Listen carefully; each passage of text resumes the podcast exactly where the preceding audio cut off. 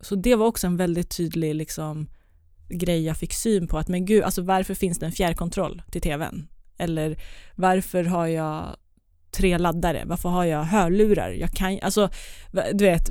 Jag vet svaret. Det är nice. Du lyssnar på Kommunikationspodden med mig, Max Landergård. Kommunikationspodden produceras i samarbete mellan Resumé och Storstad. Kommunikationspodden är stolt över att ha MG Studio som sponsor.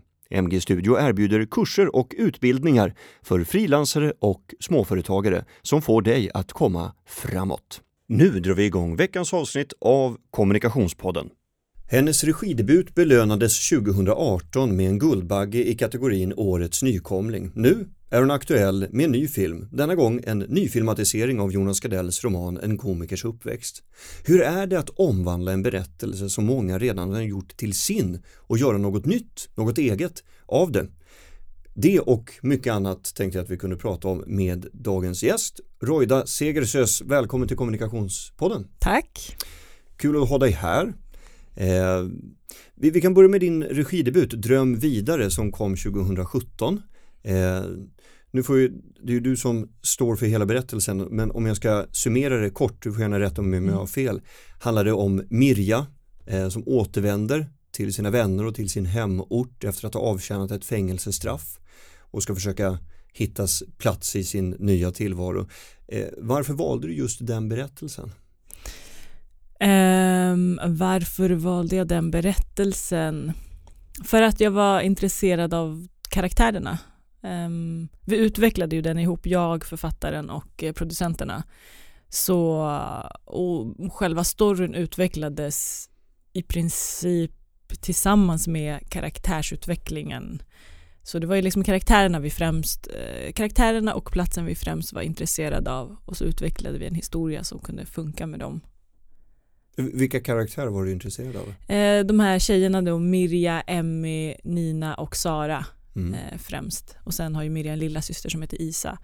Så det var de, de, de karaktärerna och deras relationer till varandra eh, som jag, jag, och det kan, återkommer också i komiker faktiskt, det här med gruppen och individen och hur, hur man ska passa in och man behöver passa in och så. Så det är ett tema jag är intresserad av.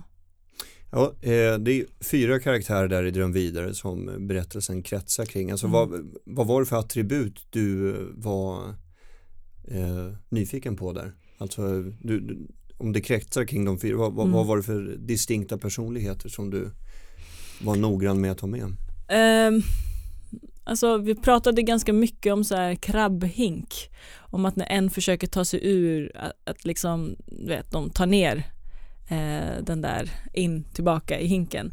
Och då, då var det liksom, mm, Mirja är en karaktär som, som som är i förändring, som, som vill någon annanstans. Eh, men som är ganska konflikträdd så att hon, hon är en, en som gärna inte går in i konflikt från början. Och så har vi Sara som är, som är tvärtom. Som väl, hon, hon har lite passiv aggression i sig och är mycket så här lojalitet och, och, och skuldar ganska mycket. Eh, det är så hon jobbar. Mm.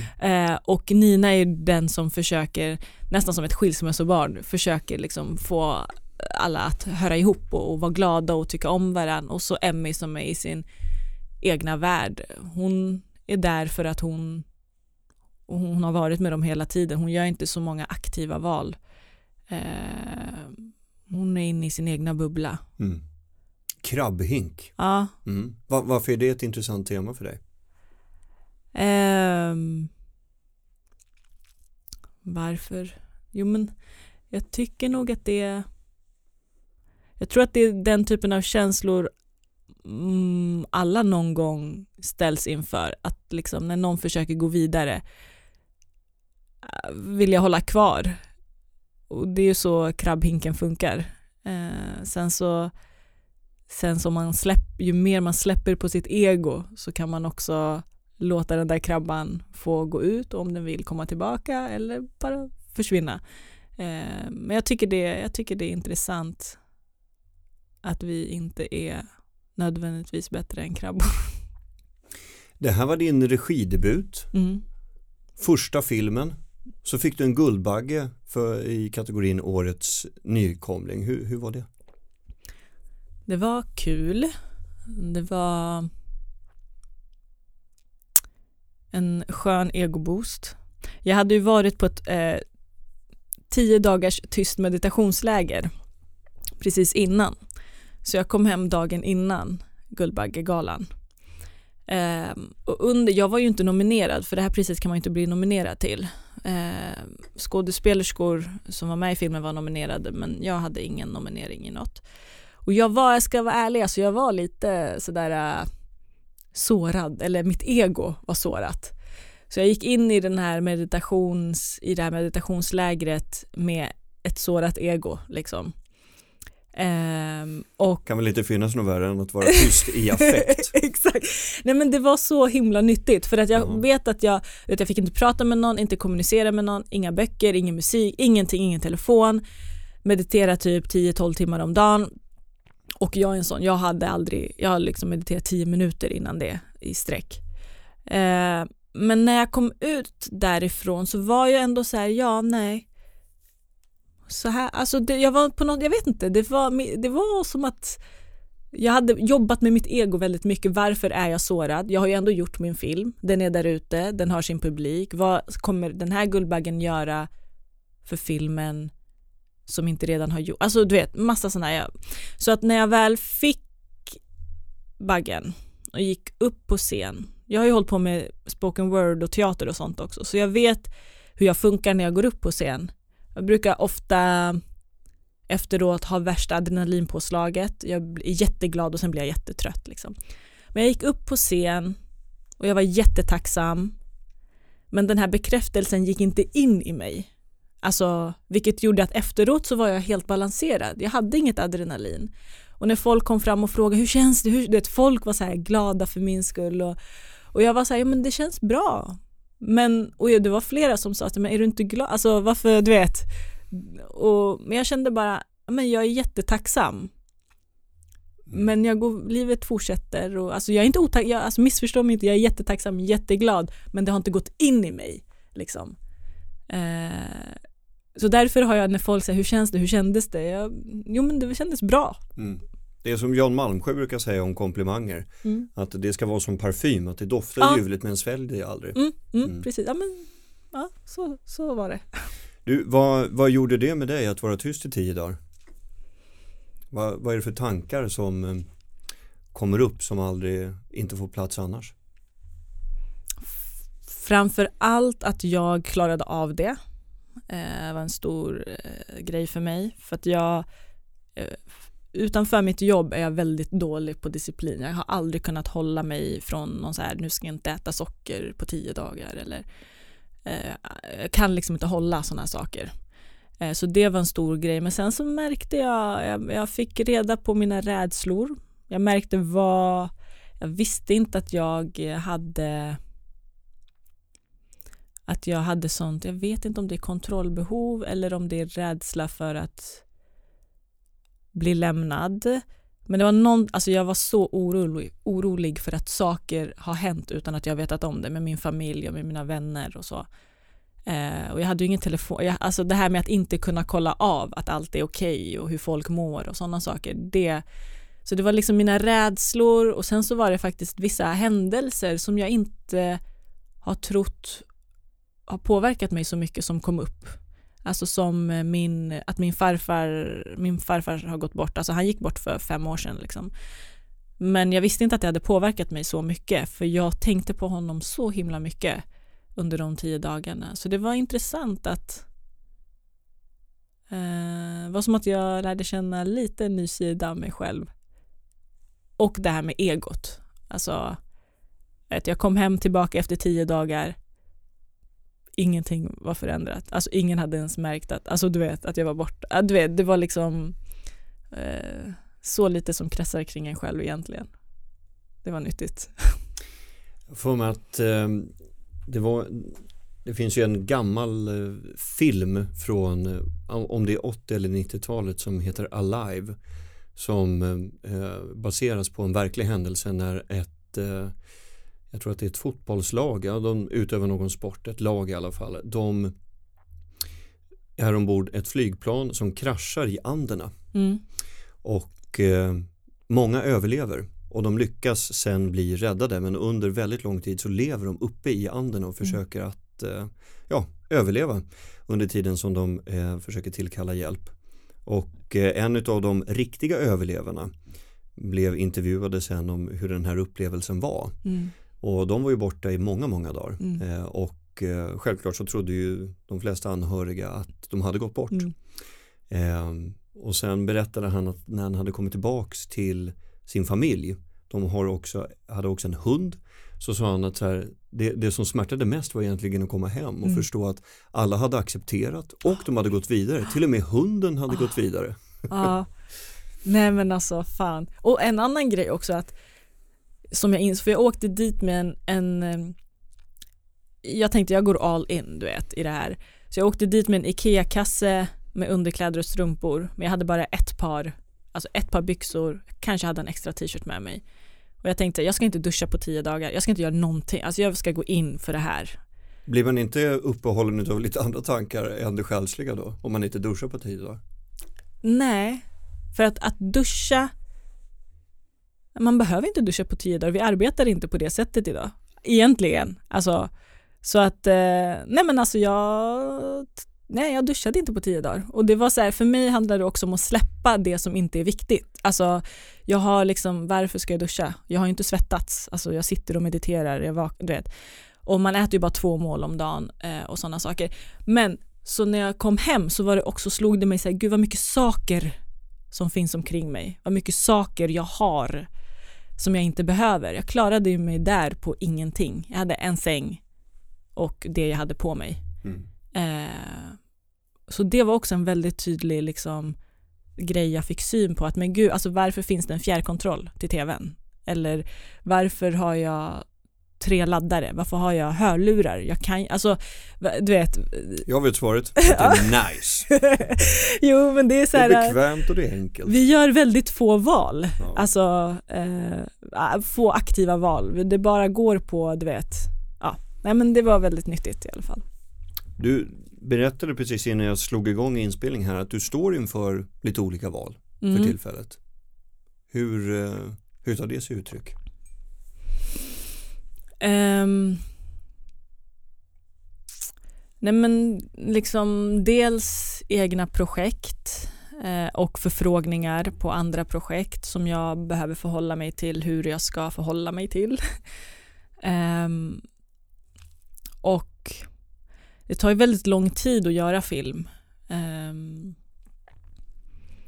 och jag blir lite stressad av den tanken att det tar tid och att eh, man har begränsad med tid på sig. Alltså livet är begränsat Mm. liksom. Ja, man hinner bara göra ett antal filmer. Ja, Mm. och då måste jag välja för att jag kommer inte hinna göra allt jag vill.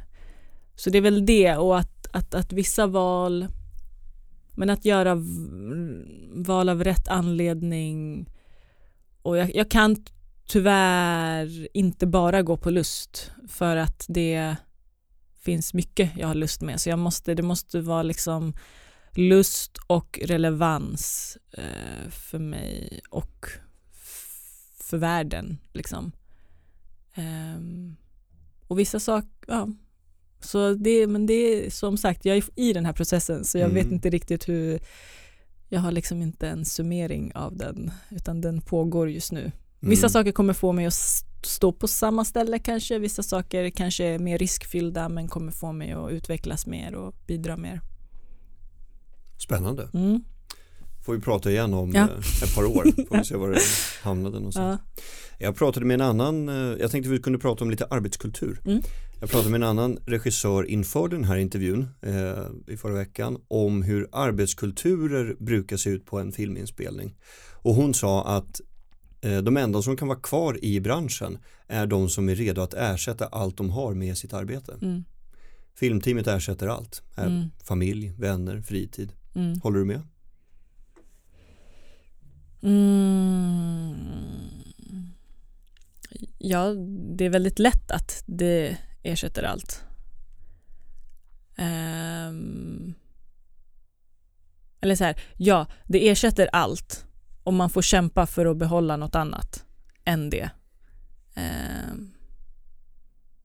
Men ehm, ja, det där är svårt också. Alltså det är det jag menar, det är därför de här valen blir så viktiga. Om det ska ersätta så stor del av mitt liv, om det ska gå ut över eh, relationer och så, då måste det vara värt det mer än att det är en kul idé. Det måste, för min del, jag pratar bara för mig själv, det måste, jag, jag måste på något sätt tro och känna att det här kommer att göra någonting för den tiden jag lever i. Alltså, eh, det är det enda sättet det kan vara värt det. Och sen får man ju kämpa, jag vill ju inte att det ska ersätta allt. Och jag tror att jag kommer att kunna värna jag vågar typ inte säga det här, men värna om mina relationer. Eh, kanske på det sättet jag kan då, men, eh, men det blir ju sådär, jag, jag, man får ju ett begränsat socialt liv med en så här ganska liten kärna för att det går inte att upprätthålla fler än så många relationer. Man kan inte ha sådana här heliga taco-kvällsfredagar? Liksom. Mm, nej, heliga blir de inte. Nej. nu tar vi en paus i intervjun för lite reklam. Just nu finns shh, hos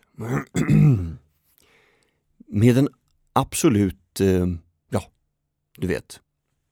Ja, det jag pratar om det är att det just nu finns hos MG Studio samtalsgrupper som kallas för absolut sekretess där människor från teamledarfunktion upp till VD träffas under diskreta former och pratar i grupp om sina utmaningar.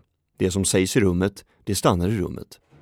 Samtalet faciliteras av någon av MG Studios seniora kursledare som arbetat i decennier i ledande funktioner.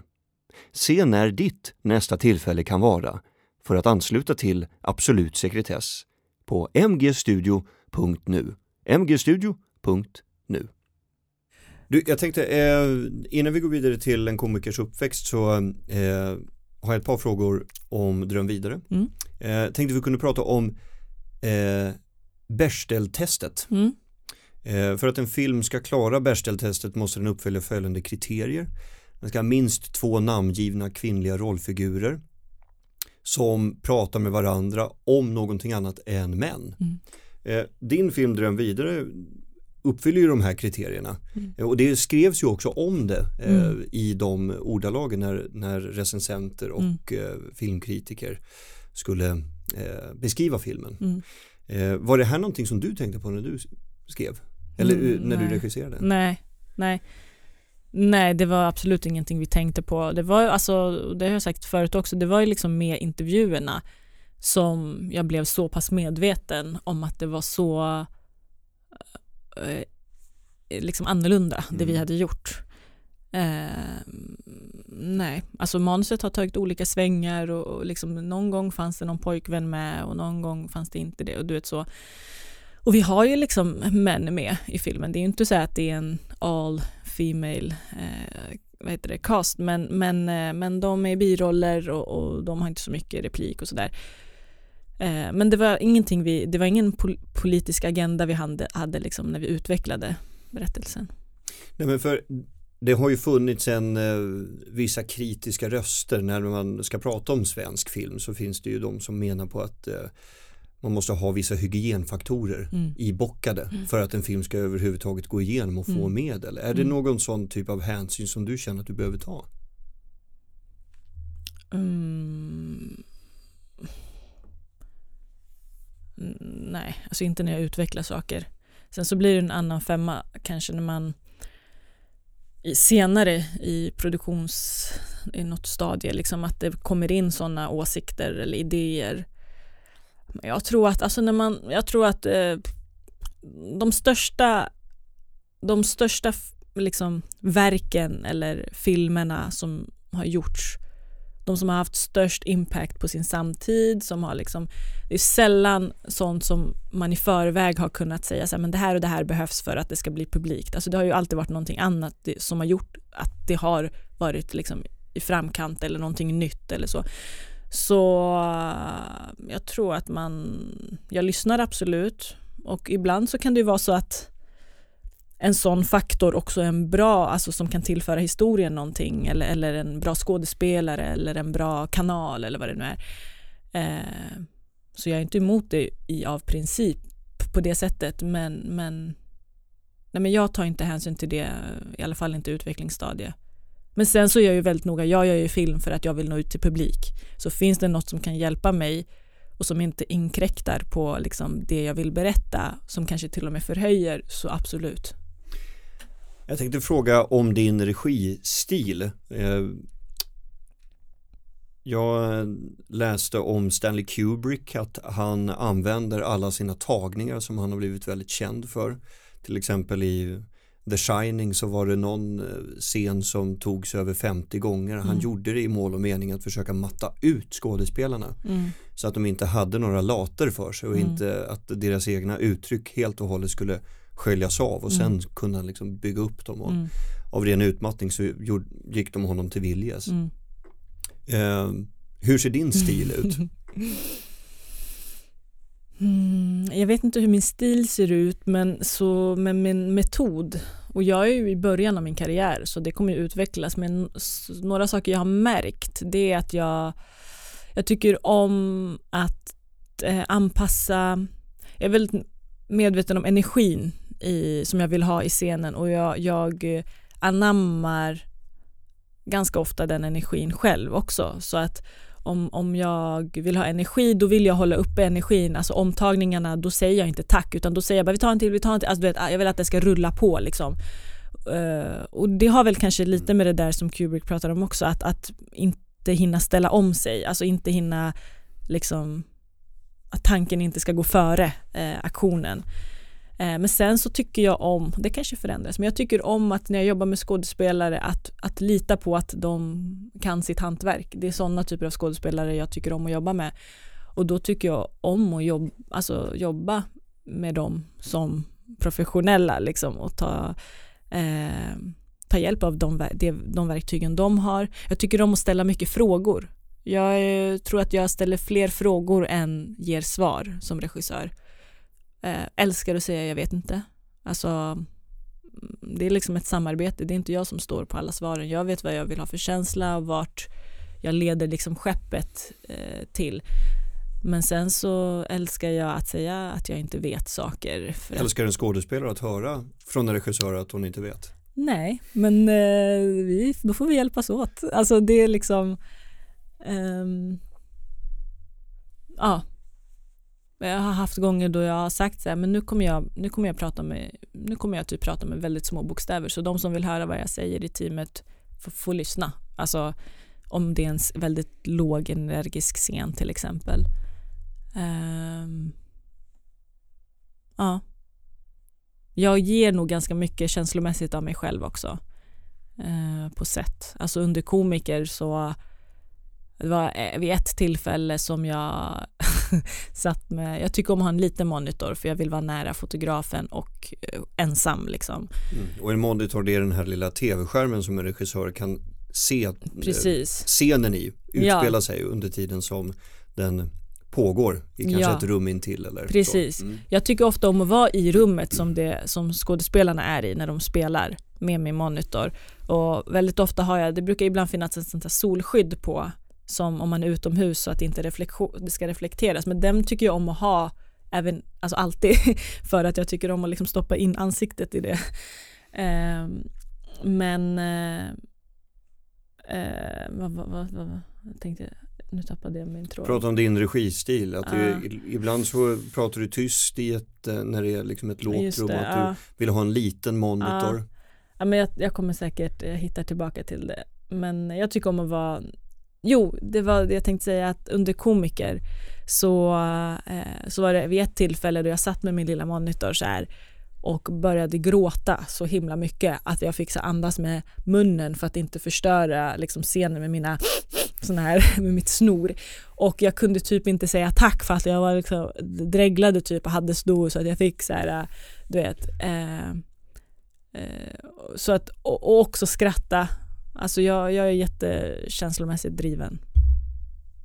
Vem är det skulle du säga som bestämmer vilka delar som måste finnas med i en film? Är det manusförfattaren, regissör eller budgetgivarna som sitter på den makten? Mm. Det är ju olika från projekt till projekt men jag skulle säga att generellt så är det ju producenten som bestämmer rent praktiskt för att det handlar om pengar. Men det är regissören som bestämmer kreativt.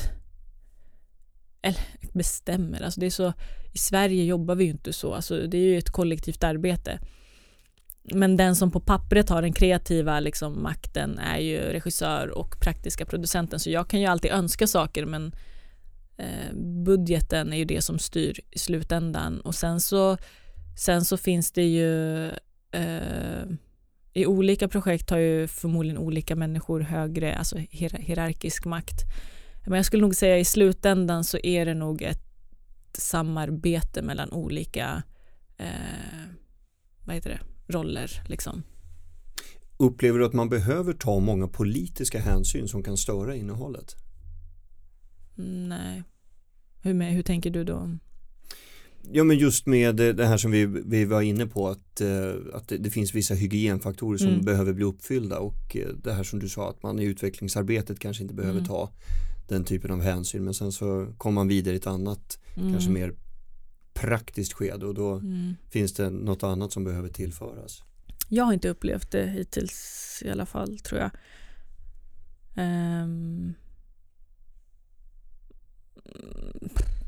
alltså så mycket handlar om pengar liksom. Det är också så här äh, om någon med pengar kräver någonting, någon finansiär eller att mm, man kanske lägger en del av postproduktionen någon annanstans på grund av, liksom, vi har ju filmat i Film i Väst till exempel, eh, den här berättelsen. Samma med Dröm vidare filmade vi ju i Filmpool Nord, alltså i Luleå, fast det är en Stockholmsfilm.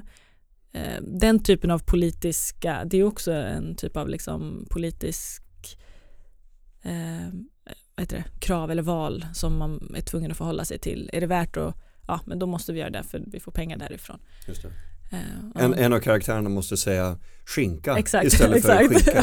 ja, precis. ja. eh, sve, svenskar älskar bio, mm. bara inte bion är svensk. Så stod det i en artikel i Svenska Dagbladet som summerade det svenska filmåret 2016.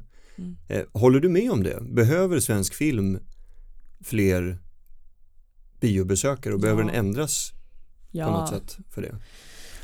Jo, men svensk film behöver fler biobesökare. Det är liksom, vad fan, det är ju det är svensk kultur. Alltså det är ju, det är ju, vi är ju så duktiga i Sverige också. Um, och vi har väldigt mycket att berätta. Alltså det finns ju jättemycket historier i Sverige. Uh, så ja, jag tycker att svensk film behöver mer, mer uh, publik. Sen hur det ska gå till när man konkurrerar med amerikanska storfilmer är en annan nöt att knäcka. Varför, varför tror du att det är så att det inte är tillräckligt många som, som tittar? Jag vet inte. Mm, jag, jag, mm, jag, jag, vet inte. Vi är ju väldigt amerikaniserade i Sverige, alltså inte bara film, alltså i populärkulturen. Eh, ja, så jag vet inte. Jag, jag tror verkligen inte att filmen är en enskild, alltså jag tror att allt hör ihop. Liksom. Mm. Finns det någon skillnad mellan vad du tycker att svenska biobesökare vill ha och vad svenska biobesökare behöver? Ja, alltså behöver enligt mig, ja. jag menar ehm, eh, Ja, det finns en skillnad. Men det handlar ju om eller behöv, det är översittigt att säga vad, vad andra behöver men eh, man vet inte alltid sitt eget bästa. Nej men jag tänker, jag menar det, det görs ju otroligt mycket film, mm. det har lagts eh, mycket medel, folk har spenderat år att utveckla det mm. och så kanske det bara får några tusen besökare första under mm. premiärhelgen. Mm. Ingen nämnd, ingen glömd. Eh, samtidigt som du har amerikanska filmer där med en, ja, Mm. eller motsvarande där, Mm. där plotten är väldigt förutsägbar men, men det liksom spelar hem väldigt mycket. Eh, hur, hur ska man få folk att eh, ja, lockas, lockas i högre utsträckning till kanske lite mer komplexa berättelser? Jag vet inte faktiskt. Ehm, men jag tror som sagt inte att det har, alltså det har, det är liksom, jag tror inte, alltså jag tror inte att det bara är filmen, jag tror kulturen generellt liksom. Ehm, jag vet inte om det handlar om att vi, om det handlar om, eh, det handlar ju också om budgetar faktiskt, alltså marknadsföringsbudgetar. Jag menar de amerikanska storfilmernas budgetar går inte att jämföra med våra och det är liksom Eh, de lägger ju halva sin budget på reklamen. så det är ju en stor grej. Eh, vi har ju inte de budgeterna. Och vi har ju inte heller de budgeterna som de gör film för, alltså generellt. Så då, det är ju, blir ju per automatik, vi gör ju liksom, vi har ju mindre medel att berätta historierna på. Och då blir det ju väldigt svårt att konkurrera ut eller vara jämlik med de amerikanska storfilmerna. Du är aktuell just nu som regissör till En komikers uppväxt. Eh, den, filmatiser den filmatiserades första gången 1992 och då var det väl Björn Kjellman Mm. eh, som var i rollen som Johan, ja vad ska man kalla det för, en klassens clown Ja. som både mobbar men också själv blir Mm. mobbad. Eh, eller utsatt för mobbing. Eh, Och nu har du gjort en ny filmatisering med Johan Reborg Mm. i, i den vuxna huvudrollen där. Hur skiljer sig de här två berättelserna från varandra skulle du säga? Först och främst så var ju den första en serie på tre delar och eh, vår är en långfilm på 90 minuter. Eh, sen så är ju liksom nutiden är i vår film nutid, alltså 2000-tal. Och vår komiker är dubbelt så gammal som i serien. Björn Kjellmans karaktär var ju runt 25-30 där någonstans och vår är eh, medelålders man. Eh, och sen så har vi ju också, vi berättar ju en berättelse om att ta itu med sin historia, att liksom möta sin historia, se vad ens egen del är och till och med åka tillbaka och, och, och försonas på något sätt. Ehm, så att på det sättet skiljer ju de här berättelserna sig åt. Ehm, ja. Jag tänker bara, det här är ju en egen reflektion men Mm. var inte steget ganska långt att gå för dig som regissör menar jag, alltså från att porträttera en ung tjej, kriminellt förflutet som blir, eh, hon blir bland annat städerska Mm. och så ska hon stå där och lära sig vika handduksservetter Mm. på ett hotell till att visa berättelsen om en man i medelåldern, tillhör övre medelklass, eh, depressiv. Mm. Alltså, Nej, faktiskt inte. Alltså de här berättelserna är mer lika varann än man tror. Det handlar ju om att vilja vara en del av gruppen. Så det är det som eh,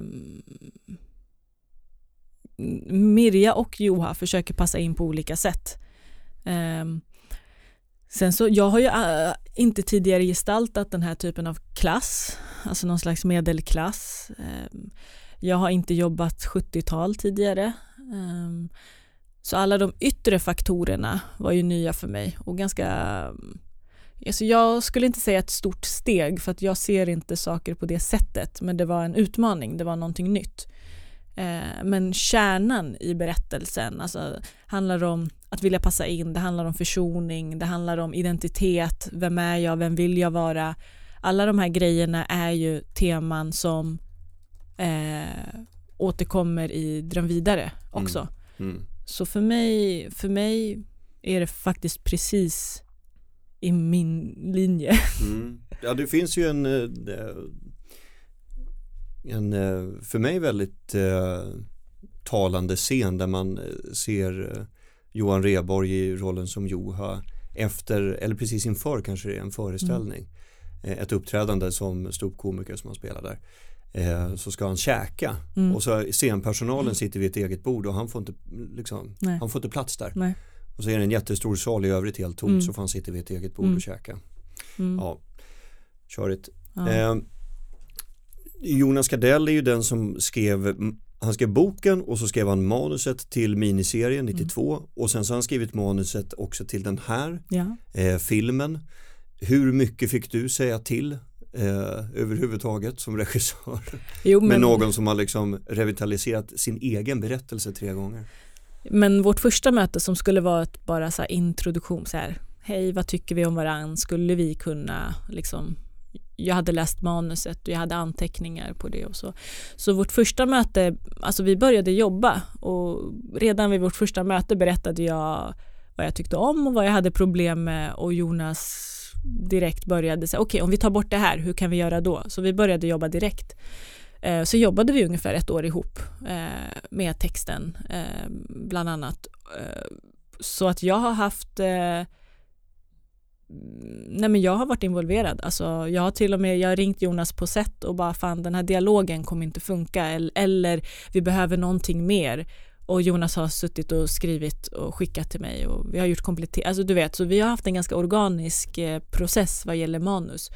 Och manuset har ju också vad det var från början och vad det har blivit. Liksom, det har ju varit ganska Ja, men vi har jobbat ganska tajt eh, ihop hela vägen, alltså från, från, egentligen från det där första mötet till låst klippning har vi jobbat ganska tajt ihop. Du eh, sa att vi inledde med att eh, du berättade om att du har eh, du står lite i valet och kvalet eh, för några kommande projekt. Mm.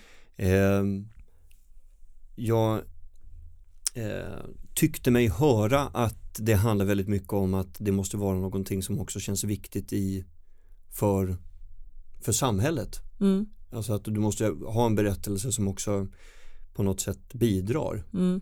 till att kanske göra världen lite bättre, eller? Ja, alltså jag vill ju se mig själv som en, liksom, som en kroppsdel av den stora samhällskroppen och liksom se det här som jag, för det är så mycket, jag är intresserad av så mycket. Jag är intresserad av människor och det, varje människa har ju en historia, jag kan hitta något intressant. Så bara det räcker inte för mig, så att jag måste liksom se den här grejen, kan den, kan den komplettera, kan den tillföra, kan den göra någonting för liksom den här samhällskroppen som som inte bara är en upprepning av något eller inte bara är liksom bara, bara nöje. Jag tycker inte nöje är fel. Jag tycker att jag tycker att film ska vara underhållande. Underhållning behöver inte vara att man skrattar. Um, men för mig, för att mitt liv ska vara värdefullt så måste jag i alla fall tro att det är så. Så att det är den typen av val jag måste... Det är det jag försöker förhålla mig till. Och vilket tema där skulle du säga just nu är viktigast? Tema... Och vilken fråga är Mm. så att säga viktigast att jobba med just nu? Mm. Ah, gud, jag tycker det är så svårt. Det finns inte... Det är... Jag kan inte svara på det. Alltså, det är inte, jag kan säga så här att jag, jag håller på att skriva på ett manus just nu eh, om en, eh, om en eh, ehm, om en kille i en småstad som, eh, som upptäcker Dragon. Och det tycker jag är, eh, det känner jag är en viktig film. Spännande. Ja. Mm. Sen fick vi inte höra mer. Ja. Får vi se vad som dyker upp på, på duken längre fram då. Eh, Roida, stort tack för att du ville vara med i Kommunikationspodden. Another